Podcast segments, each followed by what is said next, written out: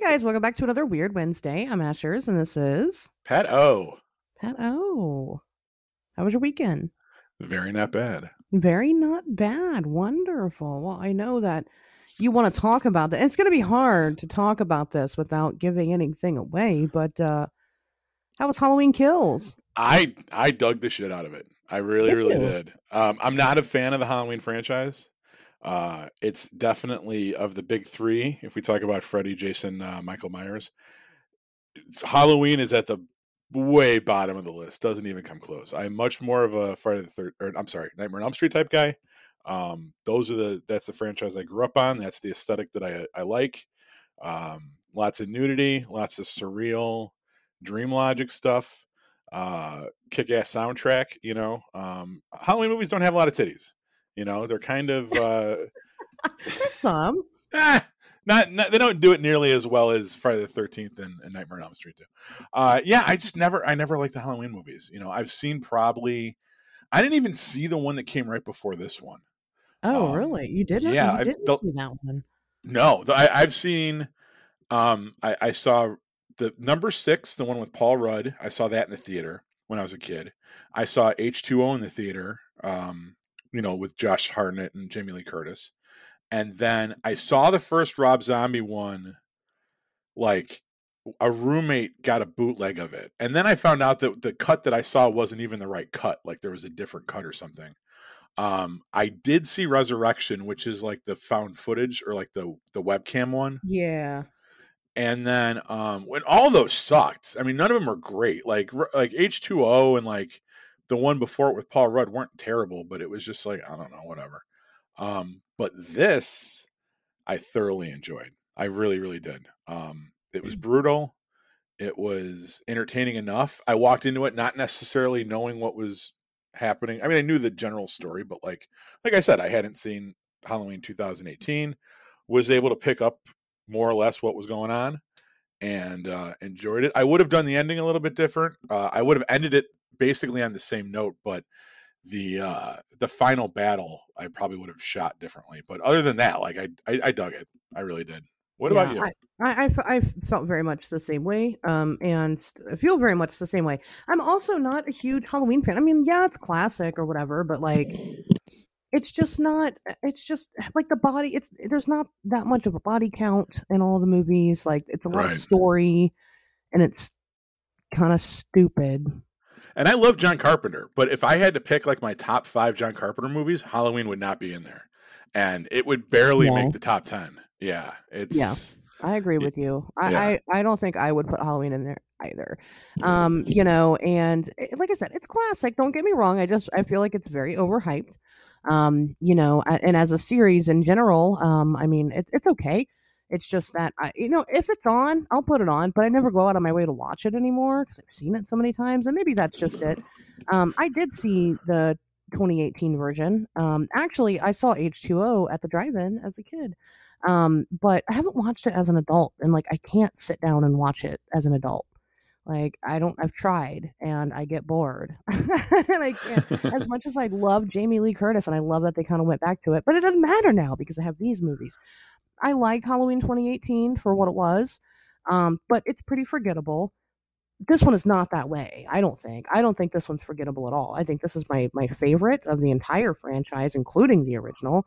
You know i feel like the entire series, the entire franchise, franchise, the only thing they've ever talked about when it comes to Michael Myers is basically how he's like this embodiment of evil, and I just never saw that. I mean, he just never seemed that way until this movie, and I appreciated the heck out of it. And so I've seen a lot of people complain about the plot, and I'm going to tell you right now, I don't watch a slasher movie for the plot, and uh, I watch it for the slashes, and there's lots of slashing. So it, it delivered. I was i was ex- super excited. I mean leaving the theater i was super happy. I didn't give a shit about the plot. It didn't matter anyway. It moved so fast you know um but you know i i am petitioning the world um you know if you've seen it to create a prequel strictly based on the characters of big john and little john i want to know their story i want to know how they met Like I love these characters. I love them, and I want to know their story. How did you meet? How did I you mean- acquire the Myers house? What happened? Who are you? You know, we I, could, I, could, I could at least write some fan fiction about their first about night Big to- John Little John. about their first night together, and it with with a with a dinosaur or That is something. not the same thing. You know, to include but, uh, dinosaurs in this in this fucking prequel. Oh, Uh, but I liked it. I really enjoyed it. Um, you know, it was it was a good time. So yeah, Can I read? I just, you know what? I was not even planning on doing this as like a, uh, as like a, a a skit for the show, but like this one, somebody that I'm friends with on Facebook, and I might even, eh, I might even unfriend them after this, but I, I usually let people say their piece. But this is what this guy wrote, and I just want to read part of it Hey, because hold on. Is it spoiler free? yes, I, know, and if it's not, you know, I'll- this one's hard not to spoil. well, I don't. I mean, it. le- This one's really hard not to spoil. I don't know. I guess it depends on what the spoiler is. Like, do you you know that there's a third one? Like, this was part of a trilogy, so like, you know, there's another one. Like, I don't know. Well, okay, I don't. I don't think it's so much that you know if Michael dies or not, because obviously it doesn't. It's about who else does. oh yeah. Okay. Yeah. All right. So, uh, anyway, here's this guy's review, unsolicited, posted on Facebook, but I screen grabbed it and sent it to my Sure. friends. Uh, this was a terrible movie. I was bored out of my mind. Let's see. Pathetic dialogue, slow as heck, pointless scenes, lame kills, and woke crap up the wazoo. The whole Michael trying to kill Laurie gag is pretty old by now. This, this franchise needed a new concept or a fresh start in order to stay alive. The worst part is the writing, which I would so fucking disagree with. Uh, I have seen, I haven't seen such a bad script in a long time. He should read one of mine. I'm not expecting a plot that will touch my soul, but I paid to see Michael kill. Instead, I got a bunch of old people trying to be superheroes. A, a three female generation of failures and the saga of a gay couple's love nest. If I hear someone say Little John one more fucking time, I'm going to stab someone. Also, there is an insane scene of a mob confusing one one short, frumpy Danny DeVito looking lookalike lunatic for the Michael Myers. It's so ridiculous. It's like if you confuse Lizzo for Nicki Minaj. Not only you need glasses, but you are insane. By the way, by the way, Michael hates LGBTQs and old folks now. Instead of killing horny teenagers, Michael perfectly checks off his new 2021 Hollywood agenda list so he gets a theatrical release. Wow. Should Well, I I don't- friend this person? Like, I was like, dude, like you're. Well, you definitely need to. Like, nobody needs that fucking negativity in their life. don't, don't come, don't come on the internet and talk shit about Big John and or Little John because I will come for you. Okay, first of all. Second of all, again, I went to go watch a slasher movie, and that's what I got. And if you're expecting more than that after the fucking cult of the Thorn storyline, exactly. then you're a dumb shit. I Well, mean, and- come and- on. I think that's what helped me is that that's that was my entry point into the series is watching Oh, uh. Paul Rudd with a British accent as Tommy Doyle try to defeat Michael Myers with magic rocks. So like if that's where I come into Halloween, anything else from that is, is just yeah, it's just like whatever. Um so yeah, I uh I don't know what kind of reverence people hold these franchises in. Like I didn't like the Nightmare on Elm Street remake.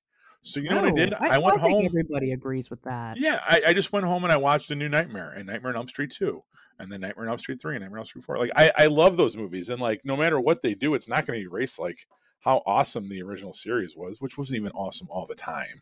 You know, um it just It, had, and it wasn't. I, as somebody that you know, Freddy's my favorite. Like, I don't like Halloween too. I don't or Halloween. I don't like Nightmare on Elm Street 2. I really I don't like that one. No, well, you're not a Oh. closeted gay man, so you don't appreciate it the way that's that do. true. Yeah. So, Trust me, Wow. I've I've danced around my bedroom with fucking Elton John sunglasses on, you know, singing into singing into a brush before. Uh, we've, we've all been there. I think if you were closeted before, you're definitely not now. But I'm just Yeah. saying, Elm Street 2 is definitely my favorite. Well, no, I did not like that Two, one. three, I- is like my favorite run. Uh, you know, I'd have to honestly say New Nightmare might be my favorite just because of what it attempts. It swings for the fucking fences, man. I love that. That movie. was and it, and it did a good job. It did a really good job doing it. Um, I Mhm. like New Nightmare, but like I really liked Freddy's Dead, the Final Nightmare, and, and I'm not a lot of people like that one, but it was Is so fucking night- corny. The '90s one with Breckin Meyer. Oh, I don't know who the. Where he's in a video game on the Yep, comic book one. Yeah, yeah. that one. Um, no, the comic book one wasn't in that one. I don't think. I think that was in uh like Five and six. five. No, well, definitely wasn't four. I know, I know two, three, four like the back of my hand. One I know pretty well, but I just don't revisit it enough. Five and six are the two that I'm least familiar with, and then New, New Nightmare I know pretty well too. Yeah, But, I- uh, and the, but the remake, the remake was shit. That was awful. Uh, Yeah, but I agree. Freddy's Freddy's definitely the better slash. I mean, come on now, it's creative, it's funny, it's fun. It doesn't take itself too seriously. How could you not like that over fucking anybody else? And Jason's okay, but it's, it's all. You see one Friday the Thirteenth movie, you've seen them all. He yeah. kills people at camp. Well, Un- that was- until he, until he goes to Manhattan, and then also until he goes to space. So You mean you mean Vancouver? Yeah, I oh, I'm that one I, I I had seen Jason goes to hell in the theater, and that was my entry point in the series. So that was what I thought Friday the Thirteenth movies were, and then which is like a super stylized action movie. And then when I went back and I watched the actual series, I was very disappointed. Um, Yeah, because I, Jason goes, "Oh, that's just what I thought the tone was. That's what I thought the energy level was," and I I really love that movie. And uh, nope, that's that's not what the majority Yeah, of the franchise is. the you know? best one out of Friday the Thirteenth is number one, and then after that is number three. Number one's the best one because it wasn't really a horror movie, right? It had a big twist at the end, and so you know that's that's what made it. But if if you, chances are you're not going to be able to watch the first movie brand new with n- no expectation whatsoever. You know what I mean? Now eh, we're so far removed from from the first movie with Jason that you know you're not going to get that same aha moment that people got when they first saw that movie um but you know that's probably the first one and then number three is the better one and then i really don't give a shit about the rest um but anyway uh, anyway horror movies um if you want to hear more about horror movies i'll be starting a horror movie podcast soon so uh, i'll let you guys know when that happens um Nice. that's super exciting i know super exciting um We're Polly. It's okay. I I give you my full blessing. I don't know if I'm gonna. Oh, I'm breaking stuff at my house. I don't know if I'm gonna do it with another person or not. I think they're just gonna be kind of short and just kind of me talking about movies by myself. Just something easy I can do and and put out there, and you know, people seem to want to hear what I have to say about it. So uh, I'll keep you guys in the loop on when that happens. But anyway, what else did you do with your weekend? Uh, one more thing I want to talk about is uh, Saturday we went and we saw Kiss. So um, that was a lot of fun. I did, uh, did you kiss them? No, they were very far away. Uh, me and my son painted our faces. Uh, I gave him the option to. I, I didn't make him, but I said, "Look, you know, this is this might be the last time that they tour or the last time that we see them." And I'm not going to make you paint your face, but if you don't, 10, 15 years from now, you might regret it. So, but I'll leave it up to you. And he was like, "All right, fine." So we painted our faces, and a bunch of weird Kiss fans came up and talked to us all night and um yeah so that that was it. cool. I, I definitely wanted to mention this though because uh i've only had our listeners reach out to me personally like on twitter about two things um my love for transport and my love for kiss. So I, I, people don't reach out to me to talk about like ufos or the paranormal it's always like right like oh you like chicks with dicks oh you like kiss so um, I just wanted to give a shout out to my demographic and say, "What's up, guys? Uh, you're cool too." And uh, I took my kid to see Kiss, so there you go. but did he did he enjoy himself? Did he have a good time? Was he into it? Yeah, yeah, he dug it, and uh, yeah, Yeah, my kid isn't. Um, she's not into the things that I'm into. So well, like, I don't know. I haven't taken her to a concert yet. Well, this was outdoors. We had bought lawn seats uh, initially, and um, oh my god, I'll bring this up.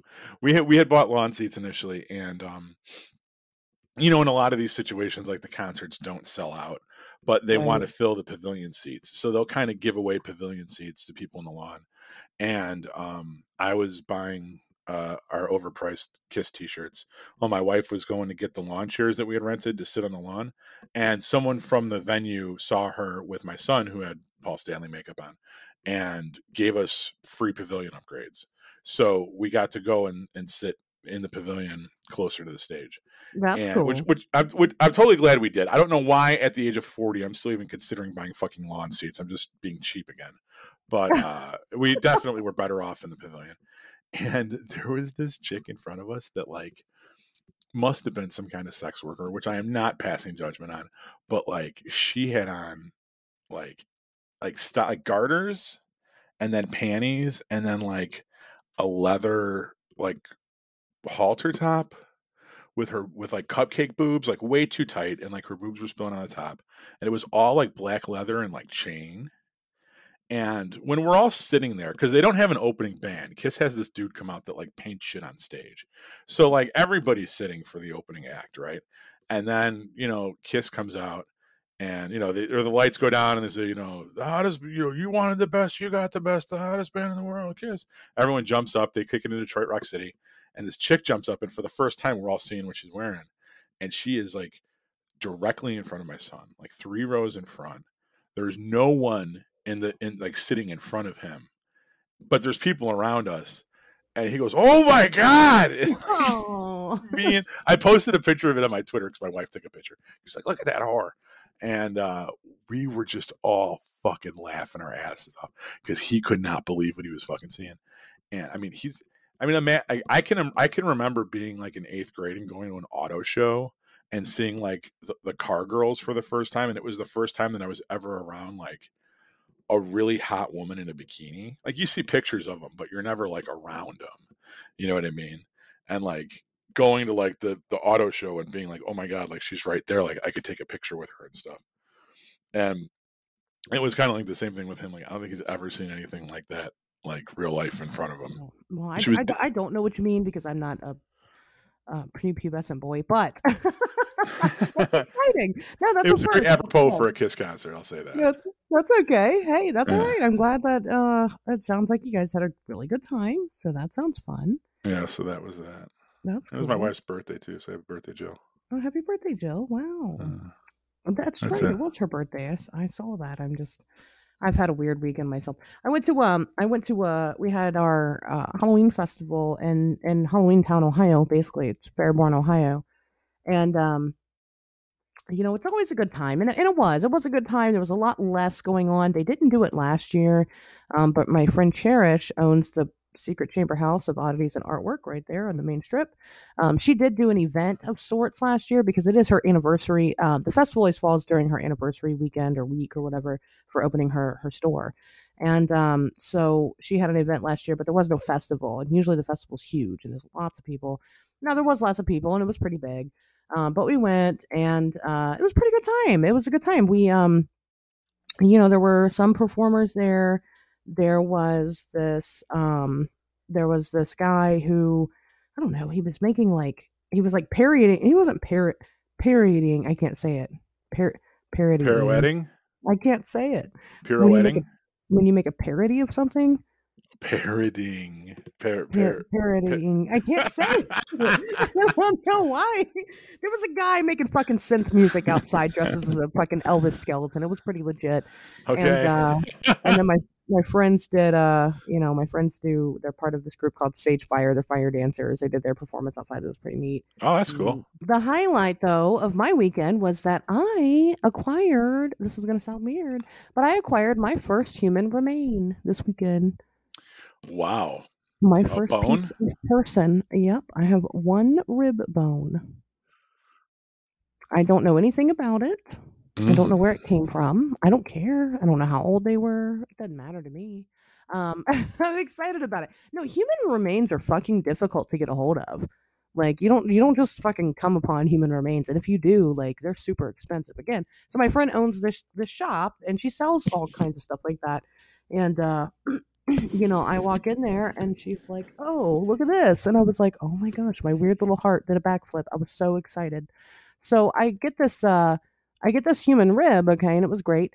Um, and I'm super stoked about it. And we leave, okay, and we leave. And I didn't drive my car, but we took my car. And so uh, Will was driving, my friend Will was driving my car. And uh, while we're driving home, the brakes went out on my car. and I don't know if it's related to the fact that I just took home a human rib Um, I, I have no idea, but not just that. So like the brakes are going out on my car, and Will's attempting to get the car back on. They go completely out. Um, it's getting fixed as we speak, but um, you know, while he's driving my car, he also receives a phone call that his mother-in-law was carrying his child into the home, into his home, and or whatever, and she tripped and fell on top of the baby. And. I was like, what the fuck? Like literally back to back. Oh So we went there. The baby's fine. The mom, Good. she she completely destroyed her wrist though. She had to get surgery on it and Mm. uh, you know, whatever. But it was just weird. I was like, holy shit, dude. And just all day I just felt so out of sorts and weird and not good. And even though I should have been having a great time, don't get me wrong, I had a great time at the festival, but it was just hard for me to get too excited about it. I've just been in this weird funk lately. But Yeah. uh, it, yeah, it was strange. So, like I said, I don't know if having this human bone is why, but um, I'm just going to say that it's not. It's absolutely not that it's cursed or haunted or anything like that. So I'm excited about it. But that was pretty much my weekend. And then Sunday, I just fucking got drunk and watched King of the Hill. Hey man, all right. my my my son started yo-yoing. Uh huh. so now like whenever he's doing it, I always like text my wife Bobby Hill pictures because it seems like such a Bobby Hill thing to do. Fucking yo-yo. terrible. Only if you think Bobby Hill is like a terrible character or something, and comparing your kid to that is like terrible. But Well, that's true. I do really like Bobby Hill, but right, like uh, you know, sometimes you just gotta fucking just say fuck it and get drunk and watch King of the Hill, man. I mean, yeah, That's good time. But um anyway, so yeah, that was uh basically my weekend and and my week. Like I said, um I am gearing up for this horror podcast. I've got lots of fun things coming up. CryptidCon, CryptidCon's still going on. Um the weekend right before Thanksgiving, so about a month from now, actually. I think almost to date, a month from now. So that's super fucking exciting. Um yeah, do you have anything else to share about your weekend or should I get into the news? No, um, I'm gonna be at Gamehole this uh, upcoming weekend, and uh, the what is that? The twenty something to the 20, 22nd through the twenty fourth. Uh, uh, Tobias Whalen's gonna be there. We'll be there unofficially. I'll be wearing my or like we're not there like promoting our our paranormal endeavors. We're gonna be there playing games like fucking dorks. But uh yeah, so after that, I am coming back, and it'll be all attention on Crypticon. But um, I have to get get, get through Gamehole first. That's my one. I have to. I can only plan one outing to meet internet friends at a time. So we'll get through get through this weekend, and then I'll be all over that Crypticon shit. But I'm definitely stoked about that too. That's So- no, that's super exciting. I'm I'm I'm excited that you get to meet uh Toby. Yeah. Oh yeah. Yeah. That'll be neat. I don't know. We're gonna we're gonna hook up on Saturday for a little bit and just see what we can see. And uh Sure. Be cool. I got my. I already uh, know what I'm going to be wearing. I got my on Wednesdays we talk weird shirt in the mail this week, Oh, and I gotta yeah? say, I got. I didn't get the fanny pack yet, but I got the shirt. I gotta say this: it's way better quality than the fucking Kiss shirt that I spent like three times as much on at the concert. Oh, is that right? Yes. So if you want high quality T-shirts, don't buy Kiss shirts. Buy on Wednesday we talk weird shirts. And those things, I, I can already tell this Kiss shirt's going to last me like two washes. I'm going to use it to wipe my dick off after sex, and that'll be the end of it. You know. Uh, on Wednesday we talk weird shirts. Look like they can handle all kinds of fucking All the bodily fluids. all kinds of weirdness. You know what I mean? Thing's going to have some tales to tell. well, you know that's Mhm. what it's. I can't believe you didn't get the fanny pack yet. That's you bought them both together, didn't you? I'm pretty sure I did. I almost want to go back now that I'm thinking of it. I almost want to go back and check my uh check my order because I it, it was weird they didn't both come at once. I Right? mean, maybe it, it might be and it might not be. I mean, I guess I would check it, but I'm that kind of paranoid person. But um, Yeah, Yeah, I'll, I'll look into that. But uh No, that's cool. I'm excited. I'm excited that you got it. I've got. I was uh actually I was going through my clothes yesterday. I've got two of the booby shirts, and I have one on Wednesdays we talk weird shirt, and uh, I need to get a Jersey Devil. I need to just buy one. You know, all of them. Um, there should be actually new merch dropping very soon. Um, some very exciting stuff. So. Um, I've been talking with a, a specific artist who's been making a lot of things uh, in the way of design and stuff like that. So, really exciting stuff coming up there. Um, and then, of course, I, I, know I said that we're supposed to be debuting this uh, hotline thing this week, but that was oh, before, oh, like, right. that was before I had depression and stuff. So, um, but it's still there. It's still open. I still want you guys to call. And uh, you know, I completely forgot about that. Do you have depression? Maybe you have depression and you want to tell us about it. Um, call us at uh, 773 weird and uh, mm. the offer's still on the table. We're still doing the damn thing. Just, I just, like I said, I, life happens, whatever. It's my show. I can do whatever I want. I can completely destroy the hotline. So you better get your fucking calls in before I do. I don't know. I think I'm threatening the fans now. call us or else. Um, but no, really, uh, you know, share your spooky stories, share your theories about things, topic suggestions, things you want to hear us talk about. Um, maybe you want Pat to talk more about Kiss and, and chicks with dicks. I don't know. You know, um, you know, which I will. What he will. Lord knows I will. you know, just let us know. People are getting that shit for free around here these days. Uh, speaking of scary stories, don't you have a uh, something coming up this week? Do I have something uh, coming on Thursday? Oh yeah, that's right. See, I don't even know what's happening with my own life anymore. Thank uh, you. Um, yeah, actually, uh, on Thursday, the what is that? The twenty first. Yep, Thursday the twenty first. I will be doing another CryptoCasters. Um, we're going to be sharing some some super spoopy tales. Which, if you like this episode, you'll definitely like that. Um, I'm not sharing an episode from this episode here, uh, you know, over there. So I'm sharing something completely different, but we're just going to be talking about um, personal experiences that we've had with the paranormal or anything in particularly scary. It's actually a great panel.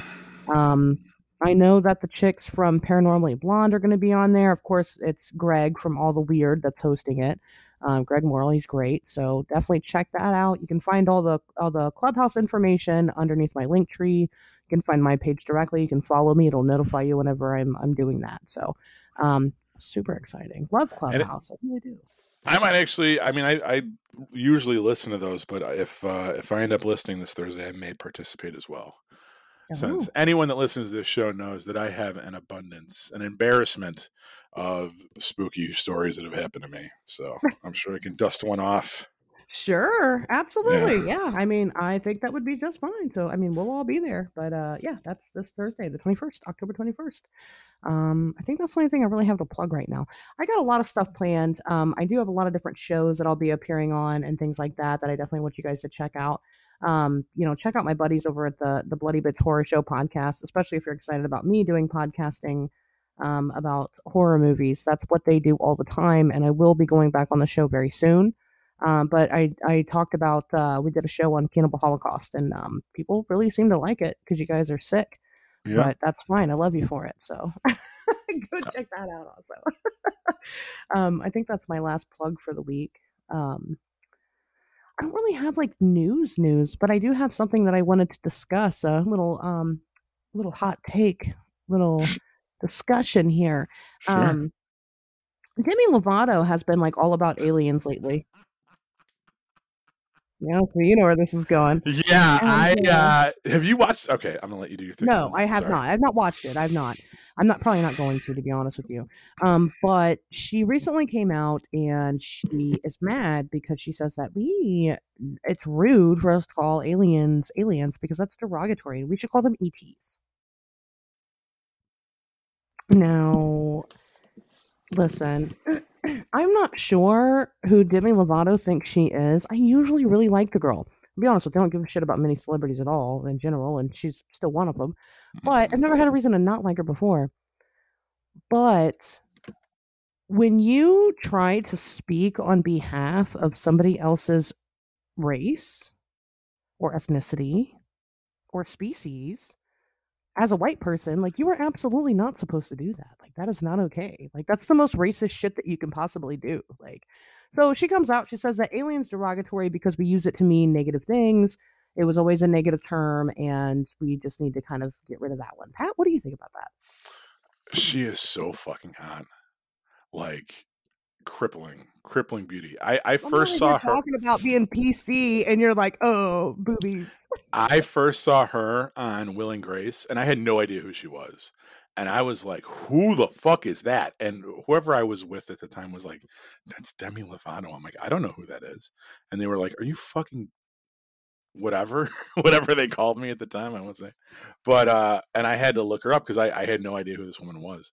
Um, my God, my God, she is. I, I don't get goofy over celebrities, like attractive celebrities or anything like that. I, I wasn't someone that like grew up watching Baywatch and shit like that. Um, she is one of the most attractive females alive on this planet today. And I say that in front of you and everyone that's listening. I don't know who you are that are listening right now, but chances are Demi Lovato is more attractive than you. I'm sorry. Uh, that being said, I don't like her new haircut and I don't like this show. All right um it's it's I, I appreciate where she's coming from. I appreciate her interest in the subject and i think it's nice whenever the paranormal you know all we had for the longest time was sammy hagar when it came to rock stars endorsing uh, aliens and, and all that stuff right? The only thing we had was sammy hagar and his goofy fucking story from 1970 um so having her get involved and claim to be an experiencer and this TV show, all all good things, all things in the right direction. Um, but when I actually sat down to watch the show, and it was edited and ha- had the same style as like an episode of The Bachelor or something, it was very like goofy reality show. We're all going to go to Joshua Tree. We're like three friends on a trip, you know, blah blah. Um, I don't know. That's when I feel like there might be a disconnect, and I'm just too old to get it right? Like this is not um this is not sightings for this generation right? My generation growing up we had unsolved mysteries we had sightings we had shows like that right? And this is not the equivalent of that. The, the, this is not geared towards me. This is geared towards 17 year olds and, and 20 year olds or something. Is it effective like that maybe. I don't i don't but i am the wrong motherfucker to ask. I have no idea. Um so i, I i'm a fan of her. On will and grace. She was really hot. Um this whole thing now i just walk away from and say i don't know. Now with her wanting to pick fights about fucking words to use once again don't ask a fucking 40 year old white guy to weigh in on that shit because you know what I'm going to fucking say. you know what I mean? I think this is like, uh, no, no, no. Whatever, what, I'll tell you what, whatever the aliens say they want to be called, I'll call them. we'll leave it at that. Right, I don't give a shit. Like when the aliens, know, but when the aliens make a statement saying you can no longer call us aliens, you now have to refer to us as fucking whatever, whatever, whatever. I will try my best Yeah. to remember that and and get that out, and I'll probably fuck it up for about eighteen months, but and then eventually I'll get used to it and I'll use the proper pronouns. You know, and it'll be all good. But yeah, don't ask a four year old white guy what he thinks about this fucking topic. yeah, I uh right. I mean, it's no, it's a weird thing, and I, I just like that is not the shit we need to be talking about. You're like, let me fighting tell you windmills. something. It's ridiculous. Yeah. right, let me tell you something. Advanced life doesn't give a shit about these. To them, this stuff is petty. Like, if we take the stories of like Indrid Cold as truth, you know, what they say is like, they don't fight about shit like this. Like, they got over this a long time ago and they're way past that. So, I mean, if the aliens are offended by being called aliens, then they need to say something. They need to come out and have a whole press conference and be like, we're aliens and, uh, and uh, we want to be called this. And I tell you what, nobody's going to give a shit what they want to be called. They're just going to be so, you know, either thrilled or spooked or terrified or whatever that there's aliens. You know, nobody's going to care. Um, we'll call them whatever the fuck you want. But it was just ridiculous. I mean, why even say anything like that? It's just so weird. Well, because she's trying to present herself as listen, if if she is to be believed, which I'm willing to believe her, that she had this experience, then her desire to go public about it. Maybe she, first of all, maybe she's a fucking CIA shill. I have no idea. Anytime like this is this is weird positioning for her, right? Um, but it's it's keeping her in the press. It's keeping her in the public spotlight. This could be just another pivot. You know what I mean? Like, remember when the when the Kardashians used to come out with iPhone apps or, or makeup lines every fucking six months, and they'd make another hundred million dollars or something? Oh, yeah. You know, this could just be another branding thing to get herself known as some kind of weird spiritual leader or something. I have no idea. Maybe she had a genuine experience and she's wrestling with it and she's doing it in the public eye.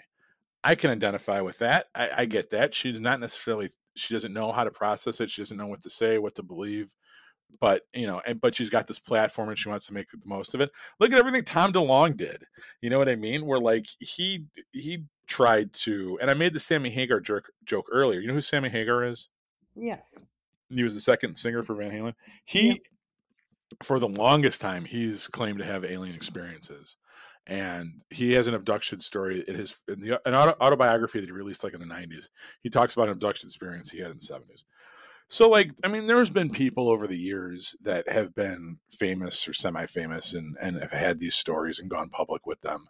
And you know, it's weird to see them try to get involved and lend their celebrity to it because it's such a hard thing to nail down in general. No one can really agree. If you look at like all the like look, we can't even agree what to call the Texas chupacabra.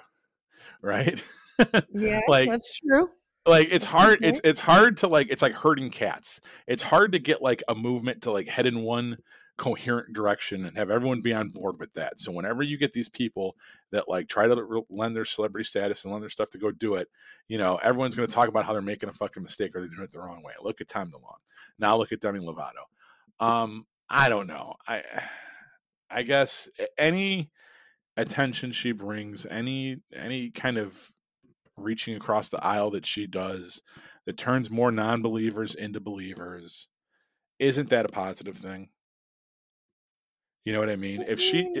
if she does this goofy fucking show as badly edited and packaged as it is, and it changes the mind of a thousand teenage girls to be more receptive to the the idea of life outside of this exist you know human existence or whatever isn't it a good thing I, I I, I agree you know i agree with that to a degree it just it makes it difficult because we've got two we kind of have two different people in this community and uh, we've got you know the actual investigators and researchers and then we have the entertainers and um, sometimes you're both and that's hard and you know it's either you're leaning towards one side or you're leaning towards the other and if you lean too far towards the wrong side of it um, then you are hurting you know the the the actual science behind it right and uh and and i you know there's a lot of debate of uh, you know over this a lot within this type of community.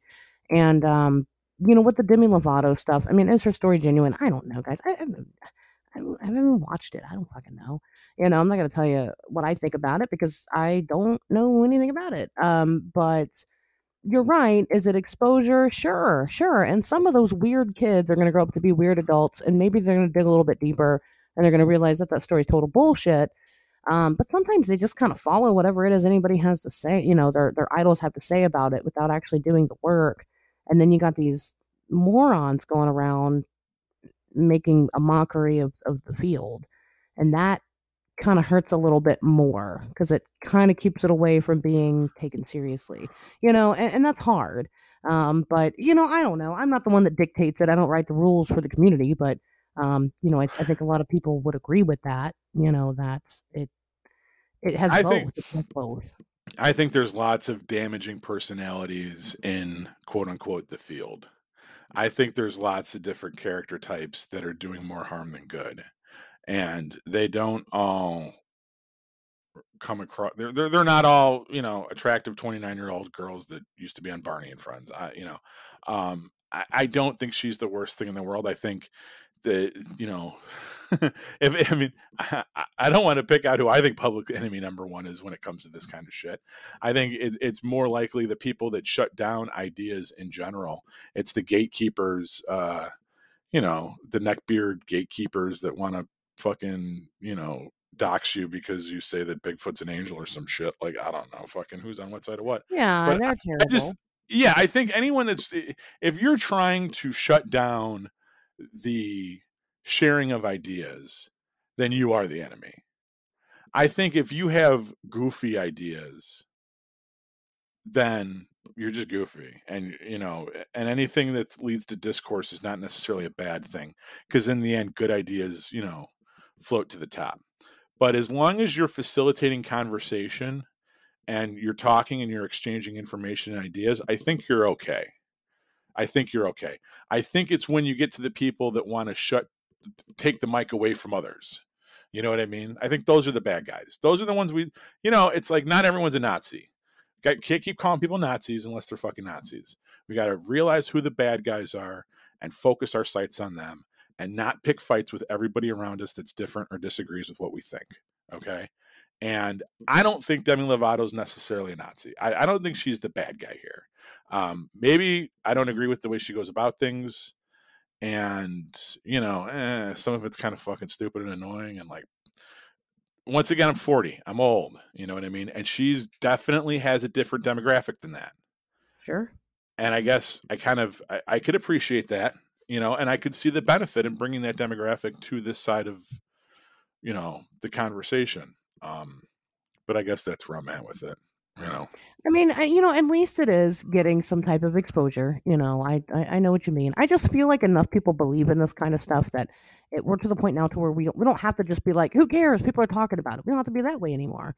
Um, I, I think that you know as investigators now it's our responsibility to really bring good credible information to the table to be like, okay, cool, you're looking at us, great. Here's why you should take us seriously. Um, you know, and that's that's our jobs. But but then it really stops there. I mean, I don't give a shit. Watch whatever you want. I don't care. You know, at the end of the day, I really don't care. Listen to whatever you want. Listen to whoever you want. Subscribe. As long as it's a podcast, make sure you listen. As long podcast. as you're listening to my yeah, it's our it's our podcast.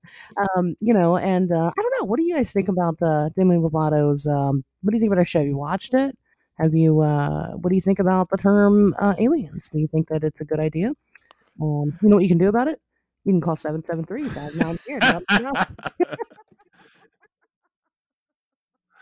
Sure. How's that, how's that for show hosting? Um, but uh, no, really, I mean, it's silly. I think it's I think it's silly on a personal level. I think it's really ridiculous that she's saying that um, about the term aliens, but you know then again i mean what the fuck do i know? I'm i'm a white woman. I mean i don't i don't face racism. So right there's that aspect of it too We're like i get that that word has multiple meanings and you know whatever. I call them ultra terrestrial anyway so what the fuck does that matter if i think the alien's a bad word? I just i just refer to them as the little doctors that live in the closet. What? The little doctors that live in the closet? you had a weird childhood. Because they come out of the they come out of the closet and they they they examine you. And they're doctors. and they go back in the closet, the little blue doctors. Hey, yeah. You know what? We don't kink shame here. Whatever. that was really all I had. Um, there hasn't been much going on in, in the Fortean world. We did just have two planets come out of retrograde, and that's why probably a lot of people were feeling like shit. And it's probably why you still feel like shit because even though the planets go direct, doesn't mean that we feel it right away. So you got about another good week of feeling like shit. So uh, I was gonna say, when is this stuff over? Congratulations for making it that far. It just depends. Mm. Retrogrades aren't necessarily a bad thing. I mean, they're bad if you haven't been doing the work, but who of us is really doing the work? I mean, eh, most What's of us. the work? What do I need to do? Shit, I didn't know that we had homework for this. What's yeah? You, I mean, doing the work is just uh, you know, your inner self going going in, inside yourself and figuring out what things you need to fix and you know things like that. And you're going to keep having those lessons over and over again, you know, and in a big way, universally, until you learn them. So get your shit together for the next retrograde because it'll be bad if you don't. So mm. that's just what it is. It's just a time of reflection. I mean, that's all it is. It's introspection. It's it's fine. But you still got about another week of this shit, so enjoy it. Um, because you're in the we're in the shadow of the retrograde because time doesn't. Again, just because it goes direct doesn't mean it hits us right away. So, and it won't immediately. So there's a little there's a little random astrology lesson there for you guys. I have no idea what the fuck you were talking about. That's okay. That's fine. uh, you know what? I don't have the spoons to explain it. Yeah, either it or you don't. So the y'all can do that to yourself. The, the spoons. spoons? I'll tell you what. Why don't why don't why don't one of our listeners, you know, message me to talk about something besides transport and kiss for once, and clue me in on on this astrology stuff. I Explain would... the well. Good luck because it's really personal and it's not really something that you can be clued in on. It's like something that you you have to kind of learn by yourself. I know that's weird, but it makes sense once you dig into it. You got to break apart your own birth chart, figure out how your planets affect what and where exactly, and your aspects and your ratios and your houses and your. It's a lot. It's a whole ass uh, thing. But start with spoon theory, um, because apparently you've never heard that term before. But spoon theory is a thing, and it's really cool. Look up spoon theory, you guys. Um, if you don't know about it, it's it's it's an accurate way to basically describe doing things as somebody that's neurodivergent. So, anyway, I'm gonna stop now. oh, I know what you're talking about. I've it's, I've heard that before. Well, spoon spoon theory, yeah. Yeah, because I've seen that on people's like Twitter profiles. Mm. Where it's where it talks about spoons and shit, and it's like sometimes the spoon does this and sometimes the spoon does that, right? No, no, all right, never mind. Don't listen to me. just look up spoon theory. It's fine. Anyway, um, gosh, we're already so far into this episode without even telling a single spoopy, spoopy story. What happened? this is happening. Um, it's okay. Uh, as as you can tell from you know this this uh, title here, we're going to be discussing our um our own uh you know spooky stories that we grew up with. Uh, different things. Maybe they're local, maybe they're not. I, th- I believe a lot of these probably a lot of people think that a lot of the things they grow up with are simply local. Um, and then when you kind of start digging into it as an adult, you find out that it's really not. Uh, kind of everybody has their own version of, of this story.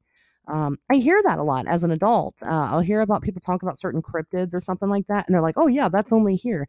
I was talking to somebody about the Dog Man, and somebody was like, "Well, Dog Man's just a Michigan like."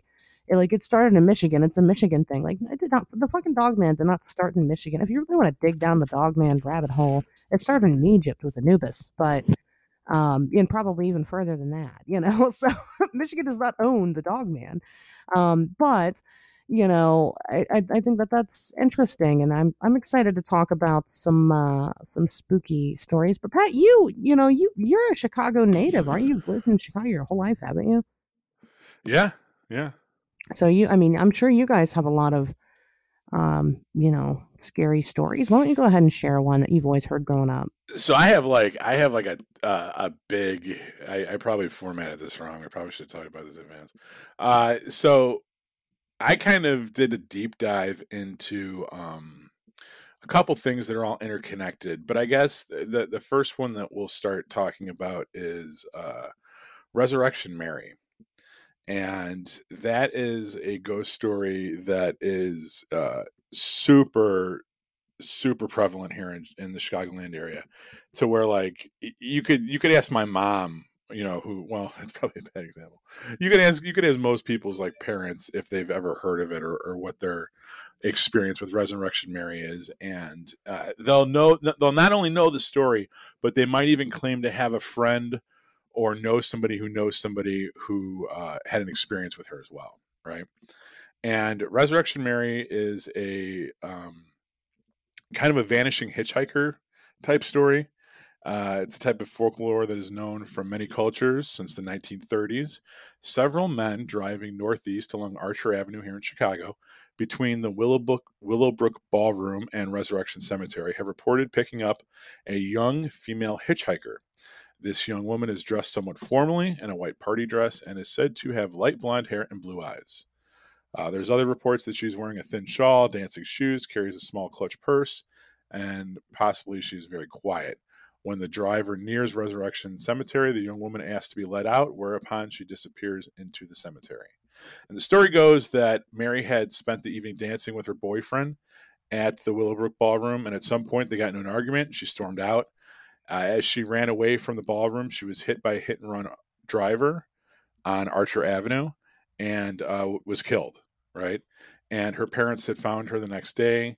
They were grief stricken. They buried her at nearby Resurrection Cemetery wearing a beautiful white dancing dress and matching dancing shoes. The hit and run driver was never found. And this was back in the 30s, and over the years, even today, if you're driving down that stretch of road, Archer Avenue, um, people say that sometimes they they see her on the side of the road and they'll stop and they'll let her in the car, or sometimes she'll just appear in the back seat while they're driving and um, you know you had said that like sometimes you think that these these uh, urban legends are native to a specific area, but they actually are kind of more commonplace and spread out. I mean, this even makes mention of the vanishing hitchhiker type of ghost story. So obviously, there's elements elements of this that are repeated uh, in other areas or whatever. But I know this one is very specific to us, and I actually the the, the Manic Pixie Dream Ghouls mentioned her specifically by name in an episode not too long ago. So I'm pretty sure that this uh, this legend is known of outside of Chicago, but I can't really vouch to how popular it is outside of here because I live here. But I could say here it's very, very popular.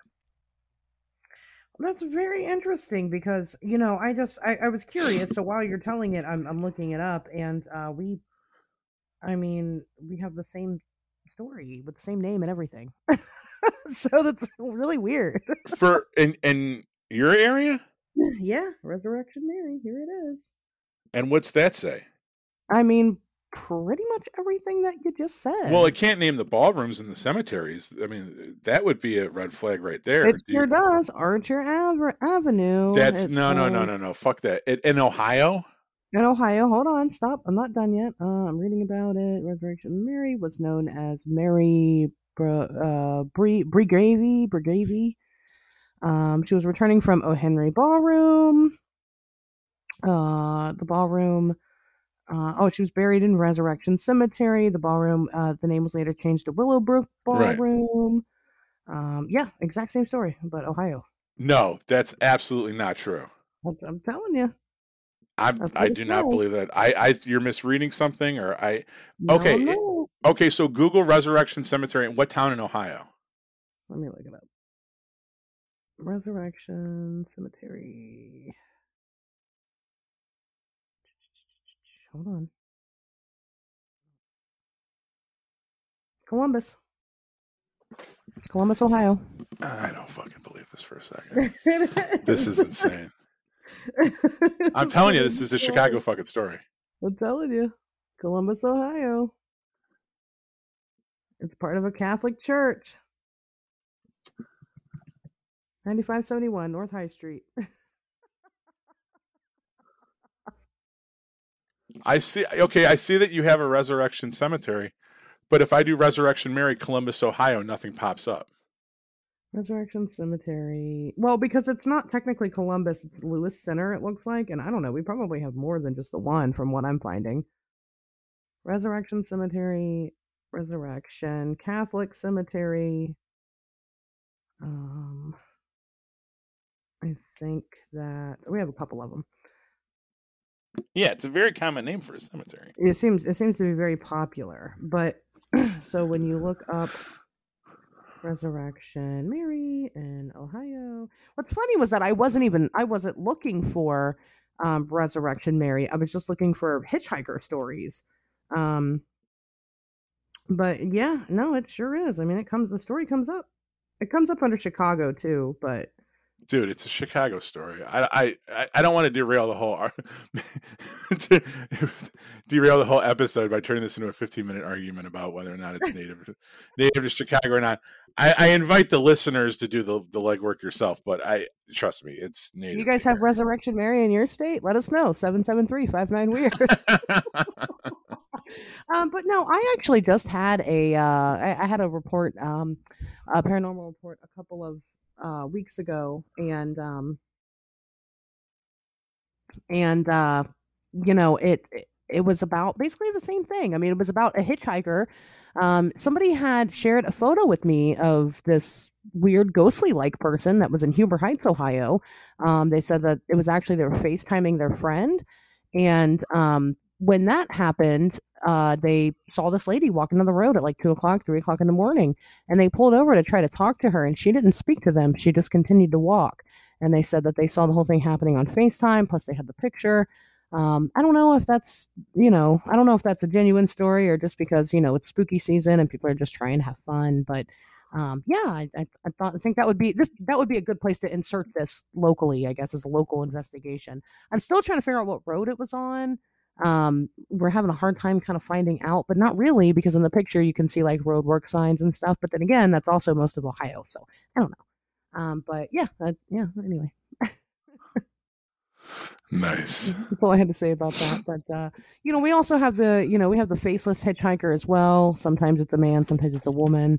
Um, you know, hitchhiking. There's, I mean, there's multiple multiple stories attached to this, kind of just across Ohio and different roads and things like that. So, um, that's pretty cool. Um, you know, yeah, I don't know. Should I share one now? Yeah. Yeah, my turn. Okay, I'll go. Um, one that I have that's like super local, um, that I didn't know about until in my teens was um the Witch's Tower, and uh, or sometimes called Frankenstein's Castle. Now, my my actual friends that listen to the show, they know exactly what I'm talking about. Um, but it is uh, located in Kettering, Ohio, um, right off of Patterson Boulevard, and um, it is just this weird concrete tower um, in the middle of this park. It's now it's part of the uh, Dayton Metro Park, so it's just kind of on this path, and it just it looks super creepy. But uh, you know the story is that uh, you know you'll see a woman standing on top of it sometimes a ghostly woman who jumps off the top or if you park in front of it. Uh, somebody will try to come up and open up your car doors and nobody's really there or you'll hear disembodied footsteps whatever anyway all that stuff um, the interesting thing about this is that uh, somebody actually died there um, so a couple went to the tower and this tower, again, it's just a tower. I mean, it's like two stories. Um, but inside of it is just a, a metal spiral staircase that goes up to the top. And there's no roof on it. There used to be a very long time ago. There used to be a roof on it, but there's not anymore. And um, so this this young couple went to go escape the, a storm. So they went inside of the tower, and when they got there, um, they were on the stairwell, and it was struck by lightning, and the girl died. The guy lived, but the girl died, and that's 100% true. Um, so now, of course, people say that the ghost of this girl haunts this place, and you know, whatever. I mean, we go out there all the time just to take cool pictures and stuff, but it's um, you know, it's whatever. So right, right up the street from that is also the Patterson statue. Um, so it's a statue of I don't know some famous dead guy, and uh, it's him on a horse, and it's huge, but it's also it's not just a statue; it's a fountain, and um, I've heard rumors that allegedly the bodies of that guy and his horse are both inside of that statue. I don't know if that's true or not, but that's what I've heard. So that's another. Like they bronze the corpses or something. I don't know if they, if they did that or just entombed them within it because it's a big structure. Like I said, it's not just a statue of a horse; it's like a whole big thing, like a big. It's a big fountain. So I mean, there's doors to kind of get in and out of it. And so, you know, I just heard tell that maybe they're inside of there. Um, so, I mean, that's a possibility. I mean, maybe some of it was built with his ashes. I don't know. Um, but yeah, Hills and Dales, that's what it's called, Hills and Dales Park. It is, you know, and again, they're both on the same road on each other with each other. Um, it's just a, an overall spooky place. So that's the Witch's Tower, Frankenstein's Castle. Realistically, yeah. it was probably built by, uh, by like a Boy Scout group or something. Like they really don't know. It's just a big watchtower. It's abandoned. Nobody uses it. Now it's all boarded up. There used to be a big door, and you, like I said, you can go inside, um, but it's boarded up. I've heard people say a lot that the spookiest thing about it is that it smells like piss on the inside. So there's that. it's littered with beer cans and piss. of course. like a lot of people have probably gotten pregnant there. It's like so, my teenage bedroom, littered with beer cans and piss and fucking. a lot of people got pregnant there. right. you know, I uh, I don't, I never got to go inside of it. Um, but they had just sealed it off just a couple of years before you know my time of going. But a lot of my older friends, like they've been inside. Um, uh, my my friends, they report they have a story where they saw these weird lights, um, right outside of the tower, and they took off and now, some of them say that it was just police flashlights, and some of them say that it was probably something supernatural or weird. I don't know what it is, but anyway, that's what they all they were all fucked up on on drugs and and you know piss and beer cans. I don't know, um, but so that's my witches tower story. Nice. There's that one. Um, I wanted to kind of to double back and talk about the actual road itself that Resurrection Mary, my Resurrection Mary, not your bastard knockoff fucking Ohio Resurrection Mary. But uh, my resurrection Mary, uh, as I stated, kind of travels up and down Archer Avenue. And that road itself has kind of a historical significance to the area. Um, it was uh, the the area that the the the street itself runs through is basically from downtown Chicago southwest into uh, the suburbs, right? And it's like one of the original Chicago streets. And the reason is that it predates the city itself and was actually a trading route that Native Americans used to come in from the plains and bring whatever they were bringing to um, the Lake Michigan area, right? And uh, I, I, have a quote here that I'm going to read from um, Edward Shanahan, who's a Chicagoland paranormal researcher.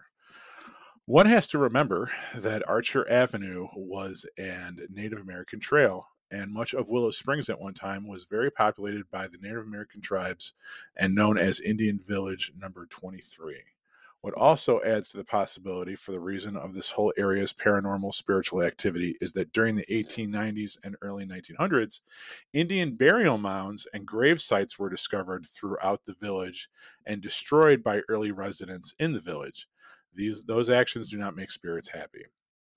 North of Archer Avenue is the Des Plaines River, and shown on the deerskin map as Spring Lake, where fur trading would go on between Native Americans and the French traders who traveled the Des Plaines River. Less than a mile northeast of that, you find the Native American healing waters.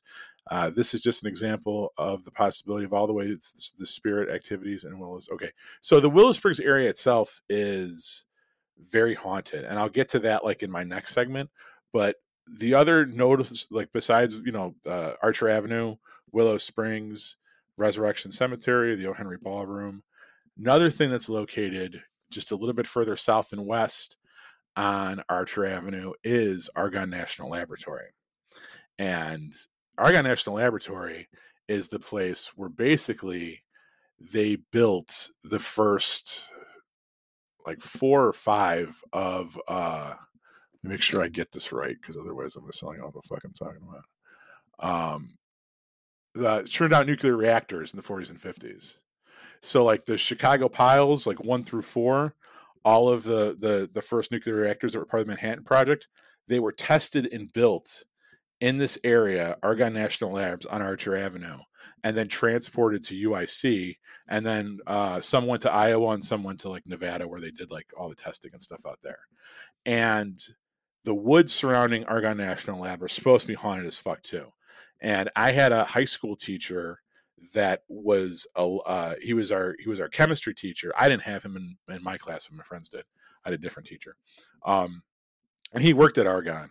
And he would tell us that, like, you know, people would always talk about seeing like floating orbs and stuff, and in the woods at night, and that uh, there was also a lot of reports of like spirit animals that they would see running around the woods and they found out that some of that was actually because of all the crazy shit that's buried there there was like a bunch of white deer that had mutated and were living in the area. Huh. and that these were like actual like physical like animals like they were there was nothing paranormal about them except they were like mutations. And that like a lot of the weird shit that people spotted like when they would oh we saw phantom deer. No they were just like mutant deer and that eventually they had to come in and like sweep the area and like kill them all because they didn't want them fucking populating and it was like just bad press and shit. So I always, whenever I see those correlations, this kind of goes back to like your Wright Patterson stuff, how like you know that there's crazy scientific shit going on there, but then you also have all these reports of like ghosts and like stuff. But then you also know that the whole thing is built on an, on an Indian burial ground, right? so it's kind of like this Venn diagram of like like it's a really fucking weird area. Um, and that's where we'll leave it for now, and you can get to your next thing. Wow. Unless you have any questions. No, no. I mean, that's absolutely not. Um, you know, that's well, and that does sound very similar to to like right Pat. Um, you know, of course, the the big uh the big Wright Pat story that we had all always grown up with was, you know, Hangar 18. is Hangar 18, and that's where they store the that's where they stored the Roswell crash.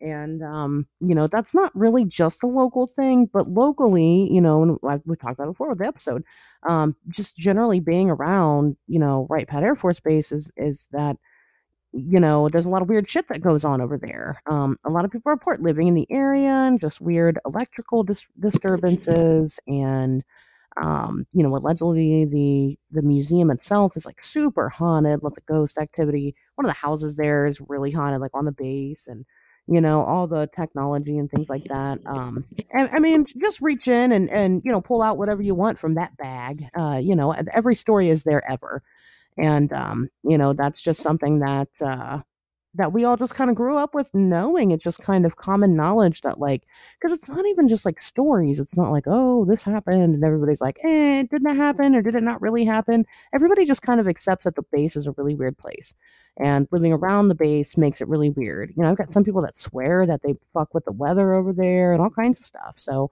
um you know that's that's another one um it is interesting how Oh, I'm sorry. Oh, go ahead. No, go ahead. How how easily we like adopt like we're very quick to um we're very quick to adopt these stories.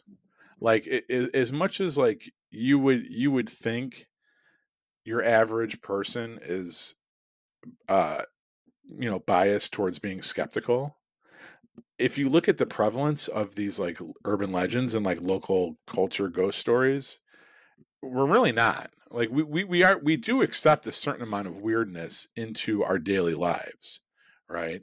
And when you talk about stuff like you know these stories that like everyone knew growing up, uh, our parents told them, our grandparents told them, and we just kind of accepted them. It's interesting that we're not a more open-minded culture, you know. That's true. I mean, I would definitely agree with that. Um, you know, uh, for sure. Um, because like I said, a lot of it is just kind of I mean, I don't know. Then again, like you know, I was always one of the weird kids anyway, so I hung out with other weird kids, and that's the kind of shit that we talk about. So, like, maybe it's not that normal. Like, maybe it's just fucking us weirdos. You know, I don't know. Um, I can't compare it to anything, and uh, that's true. You know, that's just kind of how it is. When I was young, um, we went to because I'll be honest, when I was like a kid, kid, like none of this shit affected me. I didn't know anything about ghosts and stuff like that. I didn't get into this shit until my like my preteens, and even then, like I didn't get into Ohio lore until like I was old enough to have friends that could drive, you know. And um, you know, it just wasn't that wasn't my thing. I didn't sit around in my room and study for hours on end. You know, I'm not. Uh, I wasn't that person. Um, you know, and until later in life, and um, so I didn't grow up with a lot of this stuff. But when I was younger, my mom took took uh we went to this place. I had to do this school project or whatever. My mom took me and a friend to a local place called George Rogers uh, Clark Park.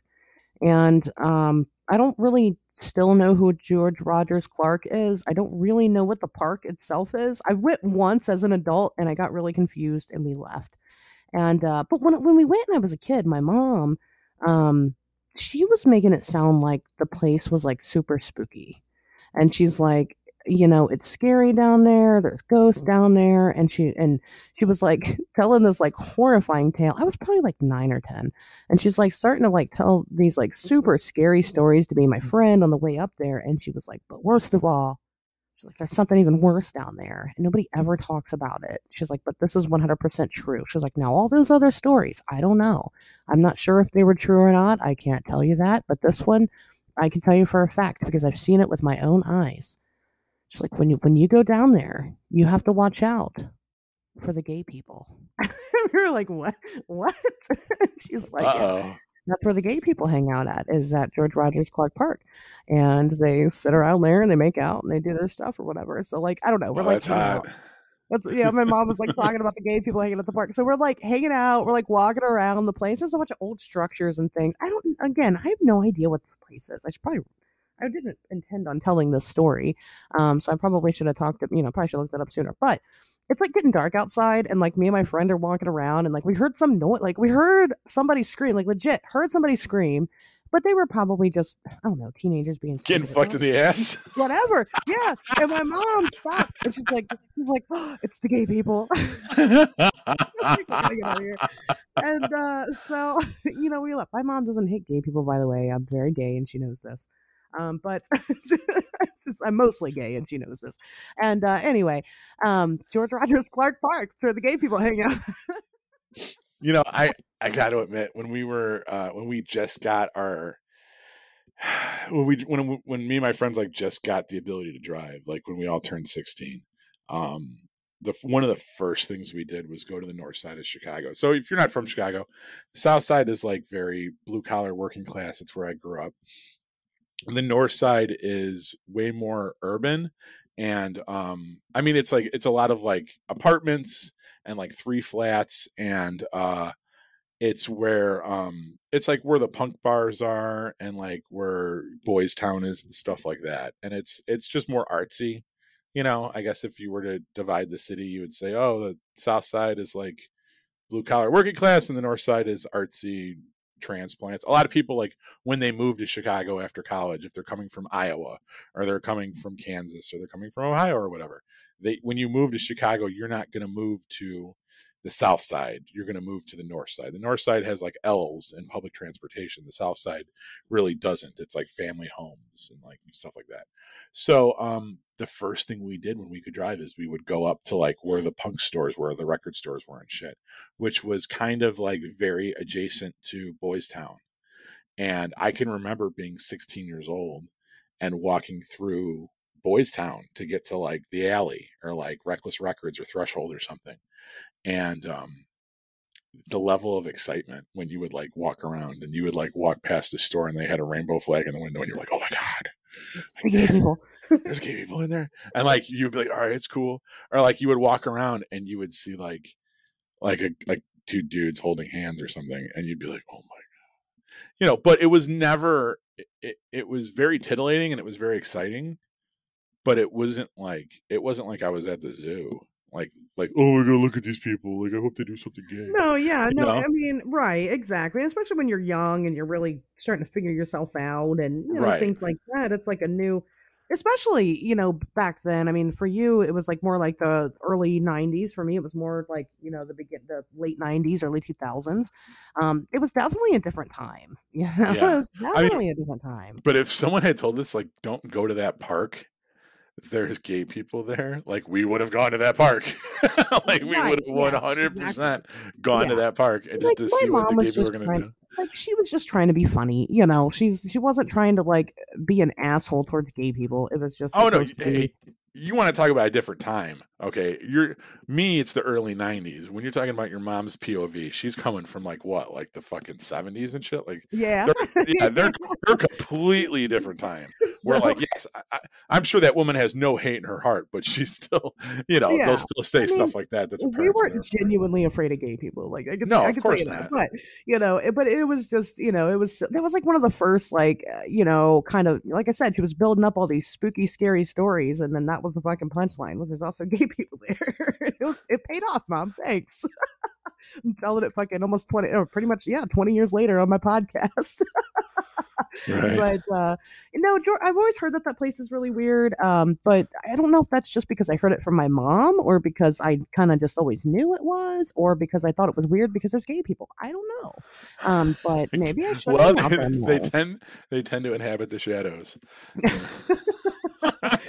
so, you know that's that's a strange place that we have. Um you know another another super spoopy place that is we kind of can't ignore um personally is um um oh god ohio state reformatory is the old mansfield prison. And the biggest reason why we can't ignore it is because um a lot of a lot of things a lot of big movies were filmed there like shawshank redemption was filmed there. And um, you know it's been featured on all these ghost hunting shows and you know it's one of the most haunted places on the entire planet supposedly. Um, it's just an old prison. Uh, they do open it. You can go in for tours. It's like 25 bucks and you can go in and walk around yourself. Um, or they do they open it up for like a haunted attraction every year they do have like a legit haunted house inside of the prison which i think I guess is cool um, i have not been yet but i will be going by the end of this year so that'll be nice um, but not too far from it is also Akron. And Akron's weird because it has Ohio, not Ohio State University, but Ohio University. And Ohio University um, used to be an, an, an insane asylum. And, you know, they now call that portion the Ridges. So it was uh, Ridges uh, Insane Asylum. And um, there's like a super old cemetery there with unmarked graves. You know, all kinds of fucked up shit happened. But pretty much everybody that's ever gone to school at Ohio Ohio University um, says that it's super fucking haunted. I mean, all kinds of. There's allegedly a room where somebody killed themselves in or something, a dorm room or something where they killed themselves in there, and like the wall and the floor still bleeds to this day. Oh wow. Yeah, and uh, so it's you know super scary. It's really hard to get into. It's not hard to get onto the actual campus itself. It's the actual buildings that are difficult to get into. They want like a lot of fucking money to tour that place. They think they're hot shit, and that pisses me off. But um, you can still get to the ridges. You can hang out there. There's an observatory um, if you keep following the road. If you if you stop at the ridges, which is the cemetery now, the ridges. Um, if you stop at the at the ridges and you keep following that road up, you get to the observatory and you go up there and hang out. It's a really nice view. But in Akron, Ohio, or I guess right outside of it, I'm not entirely sure if it's in it or right outside. There's the Serpent Mound, and yeah. you know we've talked about this on the show before, kind of. Um, I want to see that. Yeah, and it is really cool. It's just a big snake, you know, that's been carved into the ground, but it's always, always been there. And it's nobody... old as fuck. It, it predates most modern archaeology uh, right whatever uh, like theory like it goes back like a hundred thousand like 150,000 years something crazy we don't like even that. know exactly yeah. who it belongs to i mean right now it belongs to you know the in, indigenous americans and the native americans because we don't know we don't know if it's theirs or not. We just assume that it is because they were here before we were, and so therefore, and the snake was too. So, you know, we're just assuming it's theirs. Um, you know, so they they it's their land now and they own it. Um, but it's a super cool place. Obviously, a lot of really high energy there um, because it's just really old and it does have some type of meaning to it. And Ohio is not really a stranger to these kinds of mounds. We also have, we just call them the the mounds and they're just giant burial mounds that are all over the state and we got multiple ones. Yeah. And all these like super important people are stuck into these giant fucking hills and those hills are literally just filled with skeletons. I uh i had a i had a friend um who actually I interviewed on my old podcast, and she was an archaeologist, and she worked for like Motorola or AT and T or something. And her whole job was like when they put up these cell towers in these like rural areas, is to do surveys and um, basically make sure that they're not building, you know, these cell towers through these burial mounds because these burial mounds are all over the, the Midwest, right? So yeah. if you're going to do like a string of cell towers or power lines or something that go across like you know 100 miles in the middle of Ohio, you you really need someone to go out and check that whole entire area because it's very likely that you could hit one of these things. Right. And if you know, you need to plan around it because those the indigenous people have a claim those are their mounds. Yeah. And, you know, if anything is unearthed during the construction part, it's basically too late. You're the whole thing gets shut down. They come in, they own that land, and let's say you built four or five towers and this was tower this was, area was tower number six right? Well guess what? Everything's fucked up now and you got to hope that you can build around it. So it, it's a very it's a it's it's a, a very important job that like a lot of companies spend a lot of money sending these people across the midwest to check all these different areas and they find these things all over the place. Oh yeah. it's, yeah it's it's I'm not acting like it's a nuisance for us. I'm glad these things exist. yeah, and I'm glad right. that we're I'm glad that we're treating them with respect. But uh, you know, when somebody you, to do that, yeah, yeah. When you talk about us building up the infrastructure of this country, you got to remember there was people here that were here a lot longer than us that that buried their dead all over the. You know, the joke about the the Midwest itself is one giant Indian burial ground. Yeah, you know what I mean. That's that's yeah. what it is. You know. I mean, as gross as that is, it's it's fucking true. I mean, and yeah, I mean, like I said, here we, we definitely have a rich history of, of things like that. Um, and so, but but Serpent Mound is, is something a little bit different. I don't know if anybody's buried in there. I don't think anybody's ever really checked because then you'd have to dig it up, and everybody's kind of too scared to do that. And I don't blame them. Don't fucking do that. Don't bring that bad juju here. Right. Um, you know, but uh, no, it's a really cool place. So just kind of that whole area right there. Like I said, you got Mansfield Prison or you know Ohio State Reformatory, whatever you want to call it. You've got fucking you got the ridges over at uh, you know Ohio University, and then you've got the fucking Serpent Mound, just kind of in that one area. But not just that. you know, uh, not too far from there is, of course, where the because I have to bring it. I can't talk about Ohio lore and not talk about this. Is where um, a majority of the Mothman sightings took place um, in Ohio, not not just you know Point Pleasant. A lot of people don't realize this. There were more Mothman sightings in Ohio than there was West Virginia, and it was it was you know again I, I've said it before, but I'll say it again. It was a it, was an Ohio journalist who coined the term the Mothman. Um, so of course, you know that legend's kind of always been around. It's I'll be honest with you, it's not one that I, I necessarily grew up with exactly, but I feel like I probably heard more about the Mothman because I live in Ohio. You know, uh, people, mm. you know, when I started working on this documentary, I realized that like people in other countries don't know who the fuck the Mothman is unless they're already like into this, you know, goofy shit. Um, you know, they don't know who that is. So they, um, you know, people don't don't know who it is, but you know, it's it it, it started here. I mean, the Mothman stuff uh, pretty much started in this area, so of course, you know, there's that as you know a local a local story. Um, and then we also have uh, Woodland Cemetery. Woodland Cemetery is a big one. It's it's in Dayton, Ohio. Um, the reason why it's so important is because a lot of really important people are buried there. Um, and it's huge. It's a huge cemetery. I mean, the Wright brothers are are, are buried there, and you know, again, anybody's who, who's anybody's fucking buried there in Ohio, and um, you know, but it has its own spooky stories. There's this one grave in particular um, that a lot of people like to visit. It has its own kind of ghost story surrounding it because the headstone um, is actually a carving of a boy and his dog. This little boy drowned, and, and, and this is true. This little boy drowned, and his dog was so devastated that he died that the dog wouldn't leave his grave and stayed there until he died. And so they ended up commemorating the dog also with the boy um, and built a statue there. And so there's a lot of sadness you know, kind of in the air in general. And um, so it's got tons of stories, you know, disembodied voices and footsteps and mm. shit being thrown at you and eh, demonic entities and just anything and everything that you can think of in a cemetery is that Woodland Cemetery. Um, but it's a beautiful place. It's the highest point in Dayton, Ohio. So if you go to the top of it, um, it's it's also built. Actually, it's a gi- it's a giant mound itself. It's a huge hill, and uh, if you go to the top of it, um, you can see all of all of Dayton, and it's a great sight. People get married and stuff on the top of uh, Woodland Cemetery um, because they've just made it so great. And uh, you can see Woodland Cemetery, and pretty much most of my modeling pictures that I do is taken at Woodland. so it's a pretty popular spot. Um, but I'll stop talking now. Pat, what else you got? Yeah, you named some ones that I really wanted to hear about. What are you talking about? I don't know. You were naming some stories that I didn't know anything about. Which ones? Like, who the fuck is Homie the Clown? Homie the Clown. All right, let me let me let me finish up my uh, Archer Avenue fucking trilogy here.